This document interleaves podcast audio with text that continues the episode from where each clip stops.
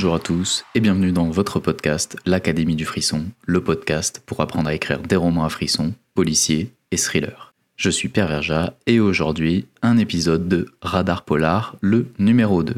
Je suis encore en train de tester la formule, donc euh, là vous allez voir qu'il y a quelques petits changements par rapport à l'épisode 1, mais l'idée reste la même, faire un petit bilan en vous conseillant des livres, des films ou des séries, et voir ensemble qu'est-ce qui nous attend pour le mois prochain en termes de romans, de films, de séries, pourquoi pas de mangas?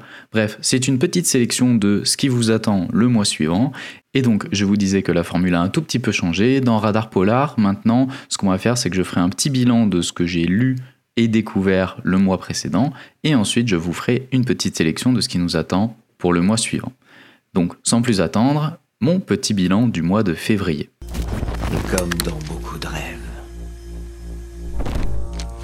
Un monstre qui arrive à la fin. Alors, en termes de livres, j'ai pu lire trois livres au mois de février.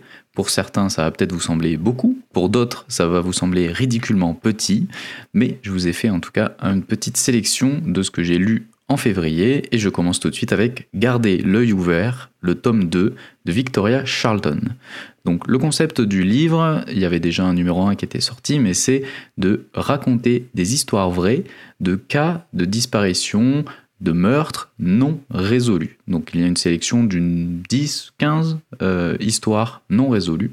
Donc c'est vraiment documentaire et cold case. Et ce que j'ai vraiment aimé dans ce tome 2, et peut-être dans le tome 1 que je vais essayer de lire au mois de mars, c'est le ton employé par Victoria Charlton, qui, il me semble, est à la base une youtubeuse qui a décidé de faire une grande sélection des cas qu'elle a pu traiter en vidéo et de les sortir en livre.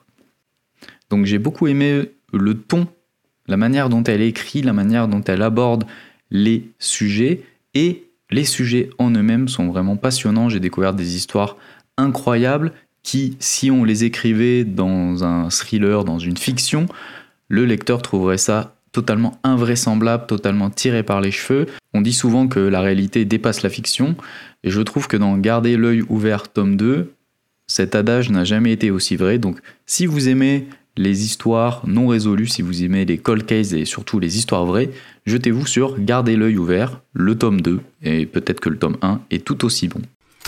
Autre lecture, j'ai lu ce mois-ci La cérémonie de Florian Denisson, qui est la fin d'une trilogie commencée par La liste, poursuivie par L'oublié, et donc qui se termine par La cérémonie. Outre l'objet livre en lui-même que je vous invite à aller feuilleter dans votre libraire préféré, parce que c'est vraiment un petit bijou ce livre, L'intrigue en elle-même est redoutablement efficace et on a enfin une fin satisfaisante et une explication sur des pistes qui étaient lancées depuis le tome 1. Donc c'est vraiment super satisfaisant d'enfin avoir la réponse à toutes nos questions. Donc vraiment c'est une excellente trilogie et la cérémonie clôture brillamment cette trilogie.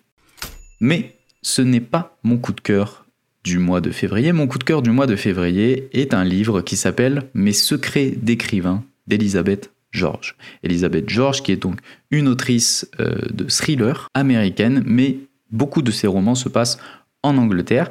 J'avoue découvrir l'autrice Elisabeth George avec ce livre Mes secrets d'écrivain, bien que maintenant que j'ai lu ce livre, je me rends compte qu'en fait, elle a écrit beaucoup de romans thrillers et policiers qu'on retrouve dans toutes les librairies.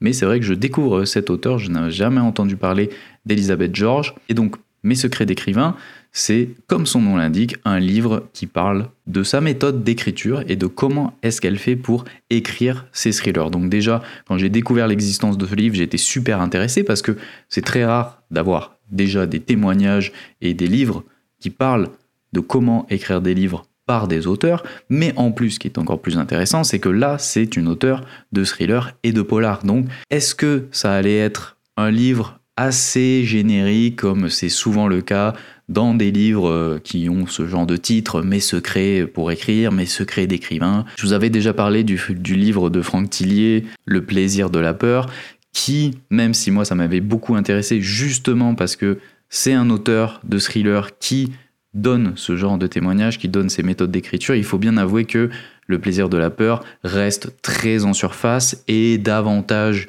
une biographie, ou alors quand il ne parle pas de son expérience personnelle et qu'il parle de vraies méthodes, on va dire que c'est des généralités et que ça ne va pas véritablement en profondeur, ce qui n'est pas le cas de mes secrets d'écrivain. Et c'est pour ça que c'est mon coup de cœur du mois, c'est que Elisabeth George va vraiment beaucoup, beaucoup dans le détail et quand elle dit qu'elle donne ses secrets d'écrivain, c'est pas juste qu'elle va rappeler des généralités. Oui, c'est bien d'avoir des conflits. Oui, dans mes fiches personnages, je ne mets pas que la couleur des cheveux. Non, en fait, elle va donner des exemples concrets d'extraits de ses propres romans et elle va expliquer pourquoi est-ce qu'elle a écrit telle phrase comme ça, pourquoi est-ce qu'elle va écrire tel chapitre, comment est-ce qu'elle structure ses romans et quand je dis comment elle structure ses romans, c'est pas juste elle va dire oui ben voilà j'ai euh, une situation initiale, un, événement perturbateur. Non, elle va vraiment expliquer comment est-ce qu'elle fait pour structurer ses romans, combien d'actes il y a.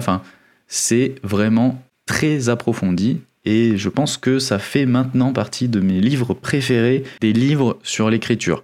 Donc si vous avez l'occasion, alors c'est compliqué de se le procurer parce qu'il est en rupture de stock, mais si vous avez l'occasion en tout cas de le prendre en e-book, mes secrets d'écrivain, c'est vraiment un super livre et je pense qu'on aura l'occasion d'en reparler dans des nouveaux épisodes de l'Académie du Frisson parce que ça m'a apporté de nouvelles connaissances et je pense qu'il y a beaucoup de choses à dire très intéressantes dans ce roman. Et donc voilà un petit peu pour le bilan de février. Maintenant, on va passer à sûrement ce que vous attendez le plus. Qu'est-ce qui nous attend au mois de mars?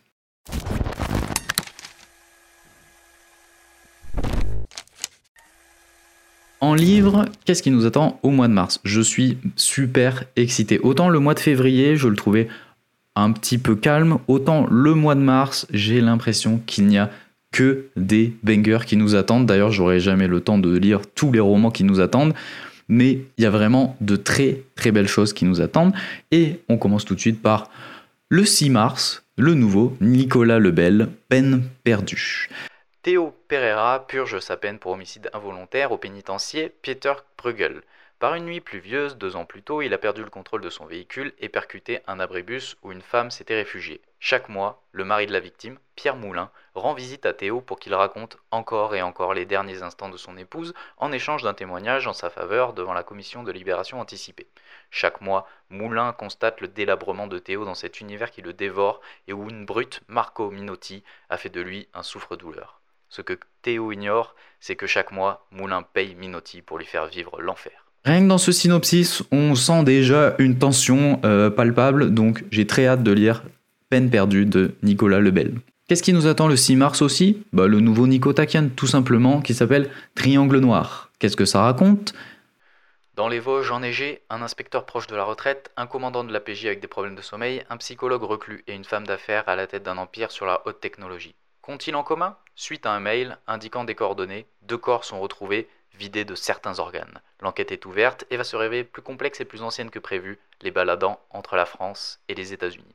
Synopsis euh, relativement assez classique, mais je fais confiance à Nico Takian pour nous offrir un roman palpitant dont il a le secret. Le lendemain, qu'est-ce qui nous attend le 7 mars? Eh bien, le nouveau Catriona Ward, Mirror Bay. Alors son premier roman qui était sorti, qui avait fait assez de bruit, qui s'appelle La dernière maison avant les bois, j'ai l'impression que beaucoup de gens l'ont aimé. Moi, malheureusement, j'ai spoté immédiatement le twist final. Et en tout cas, tout le concept ne tenait plus la route pour moi. Donc, ça a été un petit peu une déception, mais j'espère que ce Mirror Bay va rattraper le tir. En tout cas, ça donne très envie. Été 1989, les parents de Wilder Harlow viennent d'hériter d'un cottage dominant les côtes du Maine. L'adolescent, plutôt mal dans sa peau, fait la connaissance sur la plage d'une jeune fille, Harper, et d'un garçon, Nathaniel. Très vite, le trio devient inséparable. Mais malgré le tableau idyllique au bord de mer, des balades en bateau, des amitiés naissantes et des secrets partagés, des rumeurs courent à Whistler Bay. On parle d'une mystérieuse noyée dont le corps n'a jamais été retrouvé, d'un homme qui s'introduit la nuit dans les foyers pour prendre en photo les enfants pendant leur sommeil.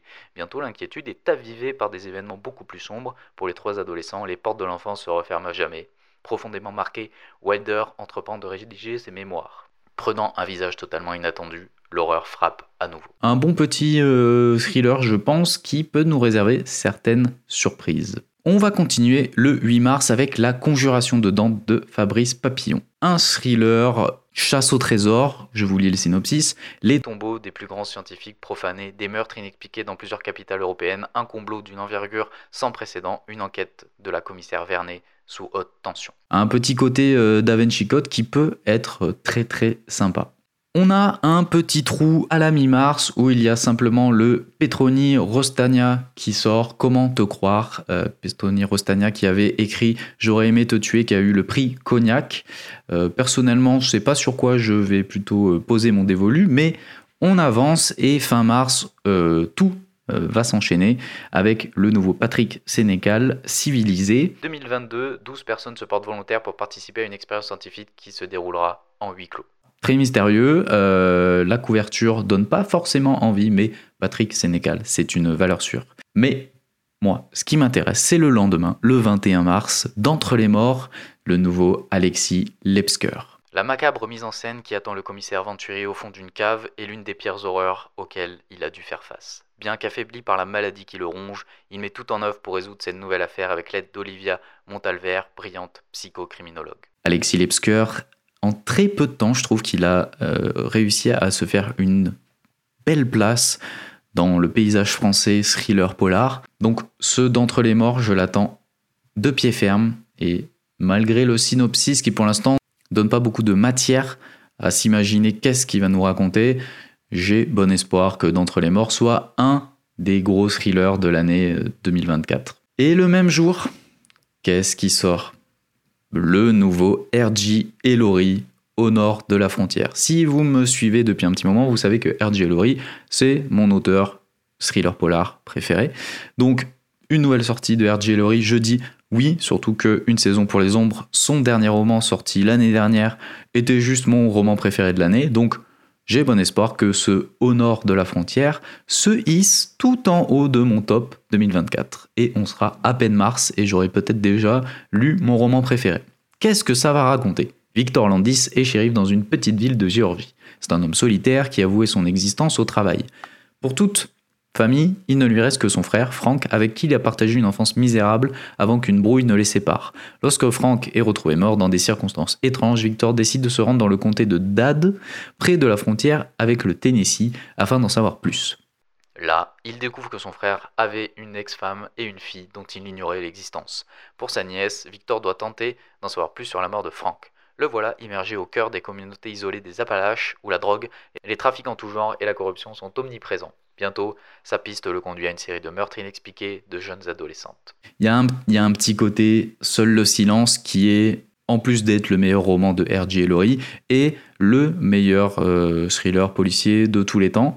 Je ne veux aucun débat là-dessus. Et on retrouve un peu cette ambiance de il y a des meurtres inexpliqués de jeunes adolescentes, euh, il y a une relation familiale compliquée. Ouais, ouais, ouais, ça, ça sent vraiment très très bon ce au nord euh, de la frontière. Et on terminera le mois de mars, le 28 mars, avec le nouveau Karine Gibel, à chaque fois mourir un peu. Monter au front sans armes ni gilet pare-balles, soigner les autres au péril de sa vie, se sentir utile en ce monde. De Sarajevo à Gaza, en passant par Grosny, la Colombie ou l'Afghanistan, Grégory se rend au chevet des sacrifiés sous l'égide de la Croix-Rouge internationale. Chaque victime sauvée est une victoire sur la folie des hommes. Chaque vie épargnée donne un sens à la sienne, peu importe les cicatrices et les plaies invisibles que lui laisse chaque conflit. Poussé par l'adrénaline, par un courage hors du commun et par l'envie de sauver ceux que le monde oublie, Grégory prend de plus en plus de risques, jusqu'au risque de trop, jusqu'au drame. En voilà une sélection de romans qui semblent tous super. Et voilà, je suis très excité par ce mois de mars. J'espère que vous aussi. J'espère que, dans cette sélection, vous avez trouvé chaussures à votre pied et votre future lecture. Voyons maintenant très rapidement ce qui nous attend en termes de cinéma au mois de mars. Ça va aller très vite car si d'un point de vue littérature on est super gâté, d'un point de vue cinéma c'est totalement l'inverse. Je ne vous ai trouvé que deux films qui vont sortir au mois de mars qui se rapprochent un peu de l'univers thriller policier. Donc déjà le 6 mars on a Imaginary qui est un film euh, américain, dont le synopsis c'est le suivant. Une femme retourne dans la maison de son enfance, elle découvre que l'ami imaginaire qu'elle a laissé derrière elle, enfant, est bien réel et il est très malheureux depuis qu'elle est partie. Donc on est plus euh, vers euh, l'horreur, mais voilà, vu que j'ai vraiment rien à vous proposer en termes de thriller polar ce mois-ci, je pense que Imaginary peut être vraiment cool à voir à quel point l'horreur est présente dans ce film. Et le seul véritable thriller qu'on va avoir au mois de mars, c'est Le salaire de la peur, qui est un remake d'un vieux film, et là un remake français. Il sort le 29 mars, donc vraiment euh, à la toute fin du mois. En échange d'une grosse somme d'argent, quatre aventuriers sont choisis par une compagnie pétrolière pour conduire deux camions chargés de nitroglycérine sur 500 km de piste afin d'éteindre un incendie dans un puits de pétrole. C'est un film de Julien Leclerc, il y aura Franck Gastambide, Alban Lenoir et Sofiane, euh, le rappeur, acteur aussi du coup, euh, dans ce film. Voilà, c'est la grosse sortie thriller euh, du mois de mars. Un mois de mars plutôt tranquille, c'est bien parce que ça va nous laisser du temps pour lire toutes les dingueries que je vous ai lues et qui nous attendent ce mois de mars. Côté série, pas de grandes attentes particulières. Moi, le mois dernier, j'ai euh, pu regarder True Detective saison 4, qui était vraiment pas terrible. Mais donc voilà, j'ai pas trouvé de grandes sorties pour ce mois de mars en termes de série. Moi, je vais vous laisser là, c'est tout pour moi. On se retrouve du coup bah, la semaine prochaine pour un nouvel épisode de l'Académie du Frisson, un épisode plus classique, et on se retrouvera à la fin du mois prochain pour savoir qu'est-ce qui nous attend au mois d'avril, pour savoir un petit peu qu'est-ce que j'ai lu au mois de mars, qu'est-ce que je vous conseillerais de rattraper. D'ici là, bah, portez-vous bien et écrivez bien. Ciao